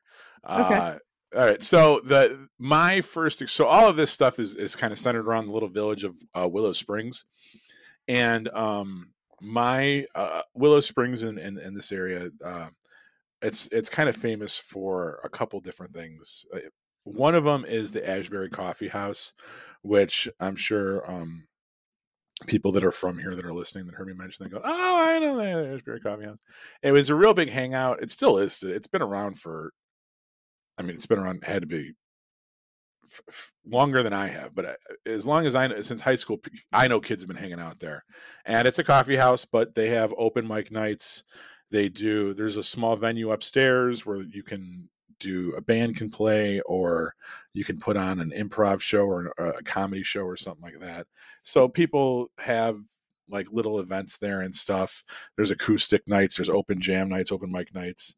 Um, you know it's kind of like a hub for kids. Like coffee houses are very big in this neighborhood when i was growing up. They still are today. Uh, pool halls in the 90s but not really so much. I don't think it's, it's, it's cool to play pool as much as it used to be. But kids still you know hang out at coffee houses and that place is supposed to be haunted as fuck. Um, not too far from there is this place that me and my friends used to refer to as the upside down crucifix house. And this was a house that was in the woods in willow springs. It was kind of it's a very wood woodsy area in general and um, you know you go down a couple side streets you take a couple turns and you find this giant house uh, it's a mansion I, I, later found out that it's known as the dietrich mansion and I'll, I'll give you a history of that in a minute. But my understanding of it when I was growing up and we used to drive past it is that um, it was a house that it's and it's built with like upside down crucifixes into um, the house's design, right? Okay. So like all of the there's like pointed steeples by the windows, right? And they have like upside down crosses, right? And it's just kind of like built into the architecture a little bit. And um, it's not nothing anything like overtly like satanic. There's not like you know a giant inflatable devil coming out over the roof or anything, but there's all these like weird upside down crucifixes built into it. And um, we would drive past it and we would look at it, and everybody knew about this in the area, right? So like me and my friends used to like you know, when we were in high school, we would like smoke joints and then drive past it and stuff like this. And if you didn't have anything to do on a Thursday night, it, especially like around Halloween time, you'd be like, let's go drive past the upside down crucifix house. And we get in the car and we drive out to Willow Springs, which is, you know, probably about 15 minutes away from where I grew up. And we would drive past it and that would be it. And then you would come home. like there wasn't, you know, sometimes like some people would say they would get out and they would sneak up to it and, you know, stuff like that. But we never did. We just drove past it. And, you could meet kids from other high schools and, and other groups of friends and you would bring that place up and a lot of times they would know about it too and they would have their own stories right and when i was out of high school when i was probably like 19 20 i was at a party of the girl i was dating at the time her cousin and we're sitting around i don't know just drinking and talking, and someone brings up the upside down crucifix house, and I'm, oh my god, I went. We used to drive past there, and she tells me this story of her and her girlfriends. Now these these kids were like kind of like richer than us. It was it was out in the suburbs, and they had like an in ground pool and stuff, and they had a convertible, right? So they went. So this group of girls went to the upside down crucifix house to drive past it and while they're driving past it and they stop and they, they're looking at it, a car comes out from the garage and starts following them. And they're driving away and the car is following them.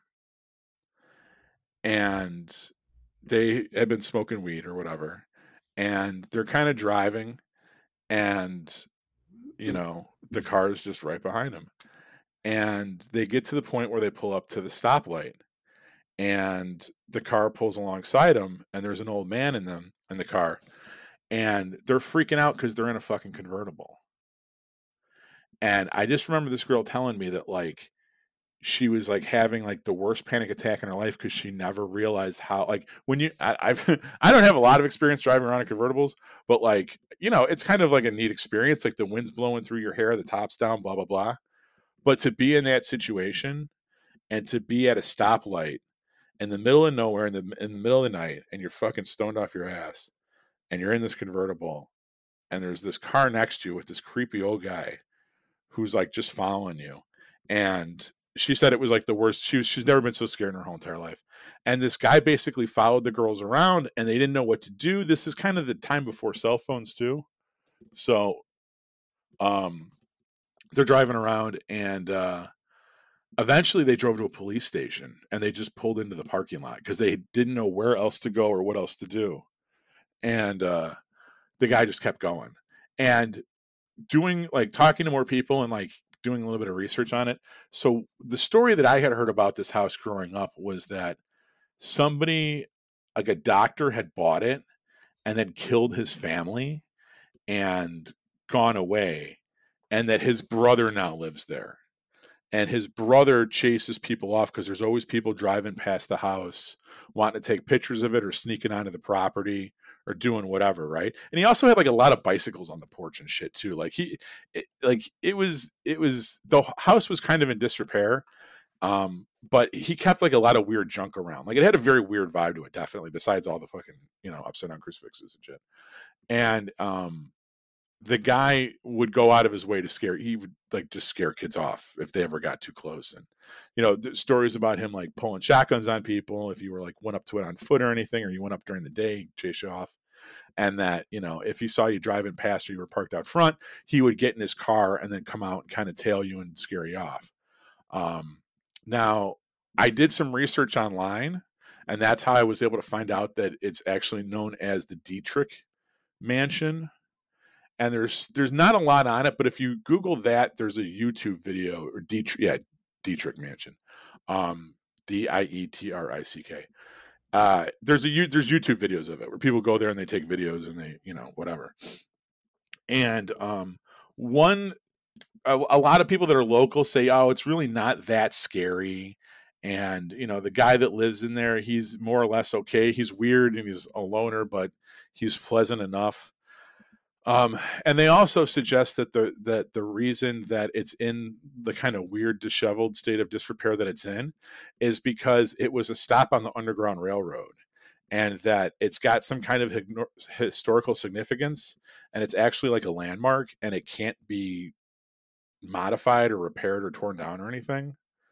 Which I don't, I don't know. That's just one of one of the things I read online. I don't know how much water that holds, but um, yeah, I mean, as far as urban legends go or local legends, that was a that was as as kind of like innocuous as it is. That was a big part of my my high school experience was driving past this place, and uh, I know that it was kind of it was very popular with other kids, and uh, yeah, very cool. Well, that sounds very similar to the um the the church in Helltown that has um upside down crosses on it. It's just a, a type of design you know it doesn't it didn't i don't think you know obviously it doesn't necessarily mean anything but yeah there's a church design like that in helltown which is uh boston ohio not i mean that's another one that a lot of people know and uh grew up with is you know helltown of course um which we talked about before i talked about it at great length um but not necessarily one that i grew up with i didn't i wasn't even aware that it existed until you know i, I was adult an adult so i don't know um but I mean, I've I've heard of that before, but the chasing people out and stuff. That one sounds like um, sounds like the lady on in uh on Fudge Road here, which is a really another another one that again I've told stories of plenty of times. Um, fucking weird place, um, super haunted, super haunted road, super weird area. It's right in the middle of Dogman country here in Ohio. Um, where the the Butter Street werewolf uh, lives, or the Beast of Butter Street, or whatever you want to call it. Um, there's a, supposedly a Bigfoot in that area. There's satanic cults. I mean, everything is is around Fudge Road. so, you know, that's another one. But but there's a lady that'll chase you off, and like legit, she will chase you off, and people just say she's sick of being bothered. Um, but I, I've been chased off by the lady before. It's an old lady in a brown Cadillac. I don't even think she's alive anymore. I've, we've tried to look into it, but it's it's hard to know if she's still around. Her house um, still sits on the end of Fudge Road and uh, or the beginning, depending on what side you start on. And uh, we were just there a couple months ago, and we noticed that the light was on, but there were no Cadillacs in the driveway. So I'm pretty sure she died. So with it, does the legend die? I'm not sure if she's not out there chasing people off the road um, anymore. But yeah, there's there's a lot of uh, satanic cult activity stories too. I actually I don't know if I'm sending it to the right Facebook Messenger account because do you still have two Facebooks? No. Okay, good. That must be the right one. Um, but you know, one of those I, I had sent you those um those Sun Times articles about like demonic uh, satanic activities in in the woods around Chicago and O'Hare in the 80s. Uh-huh.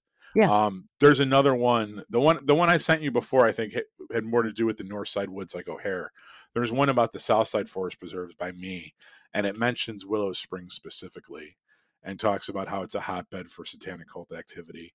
Even though it, it's you, you got to read the story because it's it's like classic you know like hysteria panic because it talks about how police made this grisly discovery where they stumbled across uh you know a scene of like a satanic mass where there was altars and animal bones and the the trees were painted with blood and then it uh, and then it and, and, then it says like in parentheses although the blood was later found out to be costume makeup. It's like well then they, they weren't painted in blood now were they? it's fake blood. And th- the fact that someone used fucking costume blood and like this weird shit they were doing they were literally probably making a fucking movie you oh, know?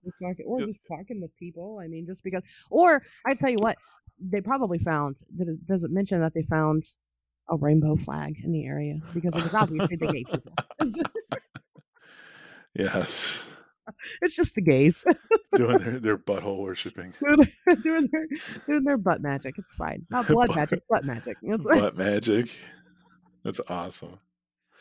Uh, the homie the clown thing, like this, I honestly, I would, I would love to hear listener feedback on this one because I always, I was always under the impression that this was one of those Midwest like, tall let me, tales. Let me stop you for a second. So, Pat, me and Pat talk about this episode, and uh, Pat starts kind of just rattling off some local things, and he's like, "You guys have homie." He's like, "You guys have homie the clown, right?" I was like, "What the fuck is homie the clown?"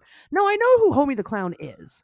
Okay, right? it, it's a character from In Living Color, yes. Right. And so, but this is not what you were talking about. Well, s- supposedly somebody was dressing up like Homie the Clown, trying to lure kids into a windowless white van. Okay. And um, I've never found any. Uh, it's always if you Google it and you look it up. Like when I was growing up, I heard that this was happening, and um, that it was real and when i when you go and google it it seems like it was this like urban legend that existed in chicago and the surrounding areas for a couple like it never happened. They never caught anybody. It was never you know what i mean? It was it was like leftover because you got to remember like when i was growing up like gacy wasn't that long ago that's what I was gonna say. Is, is it because of Gacy? Right. Well, there's. It's probably because yeah. It's probably like the the psychic reverberations from Gacy, mixed with Homie the Clown, mixed with just your average Southside racism. Um, but it, it it's probably a combination of those things. But it never happened.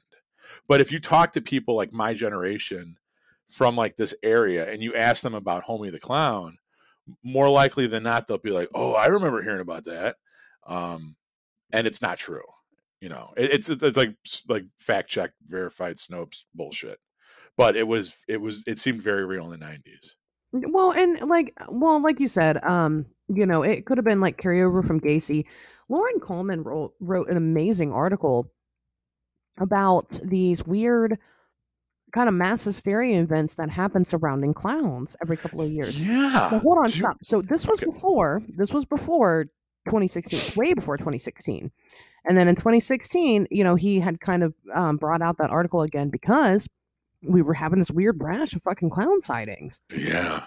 Like, what was up with that? Do you think people are actually seeing clowns? Yeah, I think it. I think it. You know, because it happened. I mean, that happened. The 2016 wave happened. I believe. I mean, I guess you know we should. This should be next week's fucking episode. But like, I, I or, or we should about that because I I I remember seeing, but maybe not. Maybe this I'm just fucking projecting. No, I feel like the 2016 wave happened, and I feel like that was, you know, just people like copycats. You know what I mean? Because there's so many like Discordian pranksters, and like I feel like there's people that did that. And and, and, and Loren Coleman talks about that, but again, he wrote this article before the 2016 clown clown flap clown gathering. That's a juggalo thing, isn't it? Um, clown. what do we call that? What the fuck was that in 2016? Where everybody was seeing clowns. A I mean, marketing campaign for it. Nobody talks about that shit anymore. But no, he he he mentioned that. Um, you know, kind of copycat, not just copycat people actually dressing up as clowns walking around town, but like other stuff, like um you know, people faking sightings and things like that. But uh, that doesn't account for like groups of children going off into the woods and seeing groups of fucking clowns. Like, I remember there, there's towns of people that were being fucking chased with weapons by these clowns, and they were like trying to also chase down the the armed clown, and like it was a big to do, and like it was a big, it was crazy. It was fucking weird. It was a weird occurrence, and uh what was up with that shit? Maybe we will talk about that because I, I don't feel I feel like nobody fucking talks about that.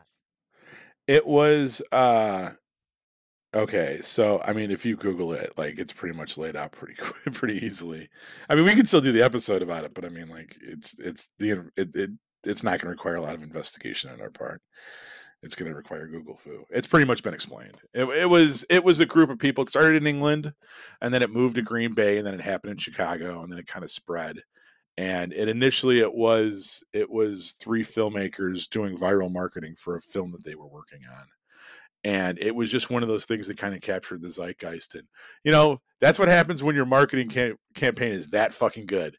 Everyone remembers the campaign no one remembers the product. You know uh, we, we remember the clowns we don't remember what they were trying to sell us uh, but they were trying to sell us something and it just it just it, it everyone responded to it because the it remake was coming out um, but if you're asking us like the bigger question like why do we have this reaction to clowns um, I mean, I think that is eh, that's worth looking at too. Um, you know, it might be because of the fakeness, because you know they have a painted smile on their face, and we know that that's you know that's not really what's underneath. Um, it could be because of it. You know, I was born in a world where it already existed, the, the Stephen King book. So I grew up in a world with with John Wayne Gacy was already a thing and it was already a thing. So when you ask me why do people have this evil preoccupation with clowns, it's like, well, because of those two fucking things. These huge cultural milestones that painted clowns as being potentially evil and, and malicious, you know. Although um I did have a friend that was a clown and uh she was really fucking weird.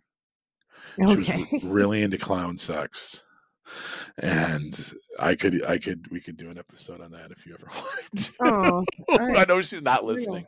She moved on, got married, and moved on with her life. And maybe we should uh bring her on the show and ask so her about her clown sex. No, no, no, no, I'm sure she wouldn't do it because she thinks that clowns are maligned to get a bad name because she was a clown. Um, but do you know that like when the you know how like the circus travels around? Like I don't even know if they do the circus anymore, but like Ringling Brothers. Well, yeah. So you know they travel by train, right? Yeah. Yeah, yeah, because that's how that's how you remove like all these animals. There's not like a caravan of like pickup trucks or like or like you know semi trucks going through your neighborhood with elephants in the back and shit. They transport them all via train. So when the Ringling Brothers Circus comes to Chicago for three weeks, the train pulls in somewhere, uh, you know, some secluded train yard, stops, and then they they they have trucks meet them at the train yard and then move the stuff the short distance from the tra- train yard to the venue, right? Okay. But the clowns and everyone and all the performers, they live on the train. That's where they'll live off of for the next couple weeks while they're in town doing these performances. So the clown groupies figure out where they're staying and they'll go to the train and try to meet the clown performers and then go on the train and have sex with all the clowns. Wow. Yeah. Very interesting. I had no idea. That, that sounds like a fucking nightmare to me. That sounds like a thing. That's for sure. yeah. I uh, my well my so my husband. A lot of people don't know this. I don't really talk about it a lot. My husband was a carny. Like legit. I, like he, he traveled around with the fucking. Uh, I'm not gonna name who it is, but um, yeah, I traveled around with Carnival, and you know, I got to see the ins and outs and how that shit works. Let me tell you, a very toxic environment. yeah.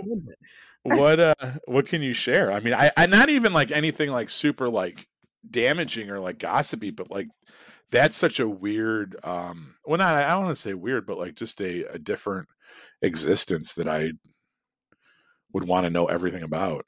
I, I don't. I mean, I, I, guess I don't really know what what to share about it. Um, I mean, it's not very topical just like i said i mean kind of similar even though they don't really you know the uh, the carnivals don't travel eh, via trains they travel in like trucks and cars like, yeah, yeah, basically and, and, so like they'll they'll um they'll kind of take the the like shipping containers and turn them into like dorms and you pretty much have a room big enough with just not even a twin size bed in it basically just a cot and like they have to keep all their clothes like on the bed or like they'll cover it or like they'll so they'll um they'll get a sheet and they'll put all their clothes like underneath the sheet and then like that's how they'll kind of contain it um lots of drugs lots of sex having sex with all these random people you know i don't know i don't know what you want to know about it.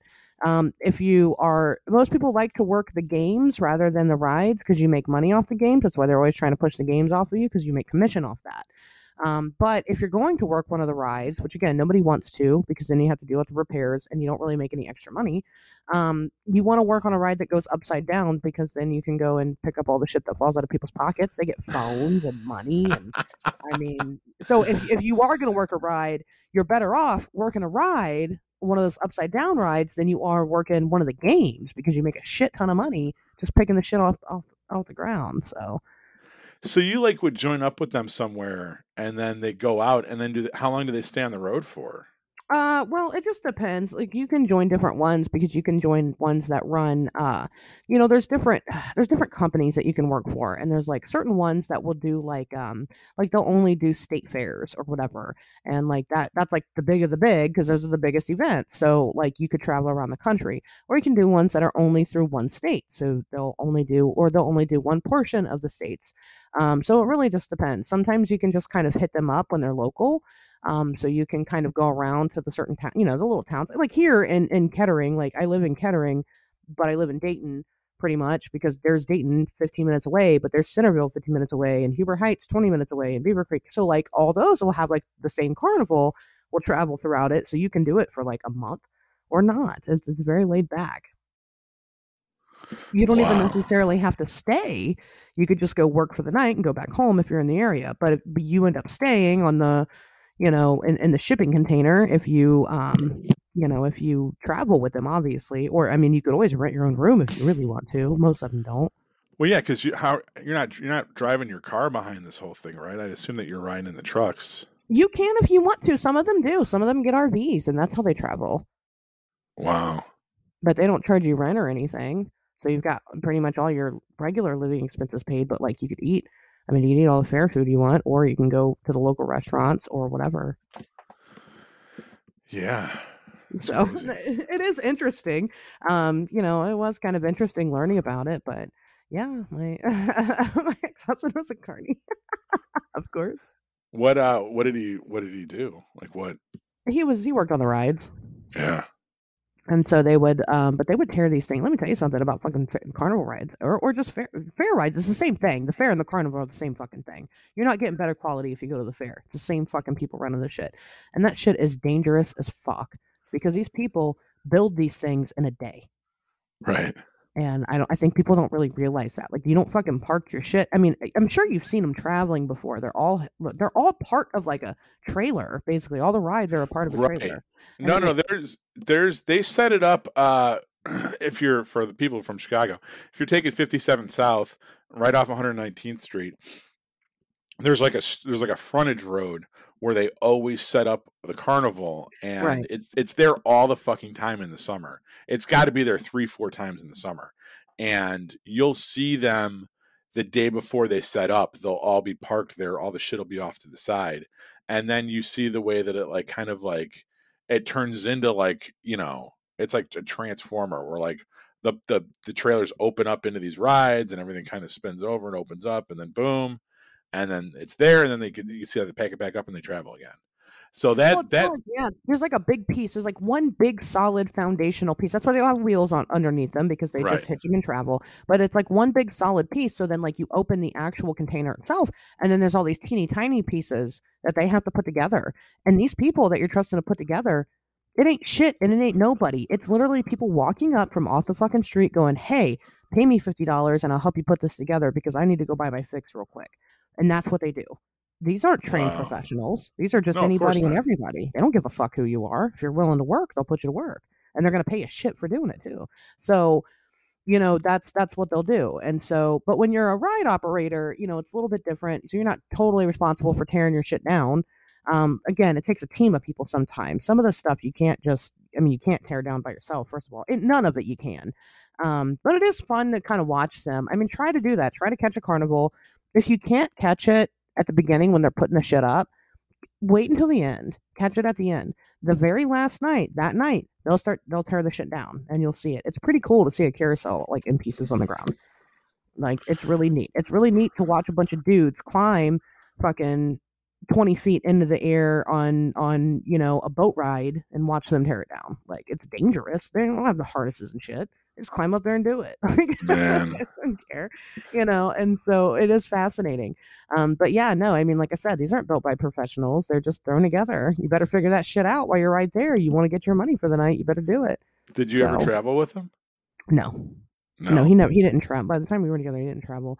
Really, I was trying I was pulling him out of it when we were, you know, getting together and Um, so I got the tail end of it. But his best friend, his best friend stayed with them. Stay he's I think he still fucking does. I don't know if he does or not.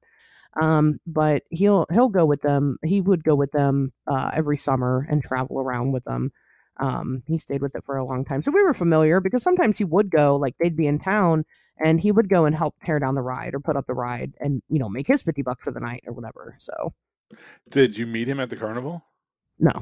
Oh, no, I didn't meet him at the carnival. I was going to say if you seduced him away from that lifestyle. No, that would be. I don't think you pulled him away. You're like, no, don't do the don't do the duck game. I think I think it was just uh I think he was just uh done with it, honestly. You can only I mean, do, you can only sit there and run the gravitron for so long before you're before you're done with it. No, they're all a bunch of whores. I mean, that's another thing. You don't want to sleep in a fucking shipping container. So you'll meet somebody random at the fucking carnival and you go home with them that night when you get off work. Yeah. You know, or you'll go hang out in the local bar and meet someone there and have them take you home. I mean, you're pretty much you're pretty much a nomad. So which is fine if you're into that kind of thing. There's nothing wrong with that. It's just that personally, I couldn't stand hanging out with a lot of those people. A lot of different personalities, I I assume. Yeah. Oh yeah. So, but anyway, uh, we've gotten way off track. As usual. so I think that means we're done. Um, unless you had anything else you wanted to share. No, I mean we went over home. What else did I text you? I don't think I. I feel like that's everything. Mm-hmm. I, mean, I had forgotten about Homie the Clown. You know, of course, you know, we got the regular thing, you know, same same stuff everybody else has. You got your Bloody Mary and your fucking, uh, you know, whatever else people have. Just little things that you grew up with that everybody kind of knew about. Um, sure. Everybody's got a crybaby bridge in every town, everywhere. You know, like I mean, what you know, well, what kind of stories did you guys grow up with? Maybe you had something really specific to your family, um, you know, that that nobody else really followed, or Pat's apparently done. He's playing music already. So that's um, not true. Stop it. Wow, born and the death. anyway, um, let us know what kind of things did you guys grow up with? Did you grow up with? Uh, did you? Did, what about Resurrection Mary? You guys got Resurrection Mary where you're from? Nope, um, just in Chicago. just Chicago. Stop have, with that shit. Did you have Homie the Clown? Um, you know what? What do you? You got a witch's tower in your town? Let us know. Uh, seven seven three five nine weird but uh, okay, all right then. Well, we'll see you guys here next Wednesday.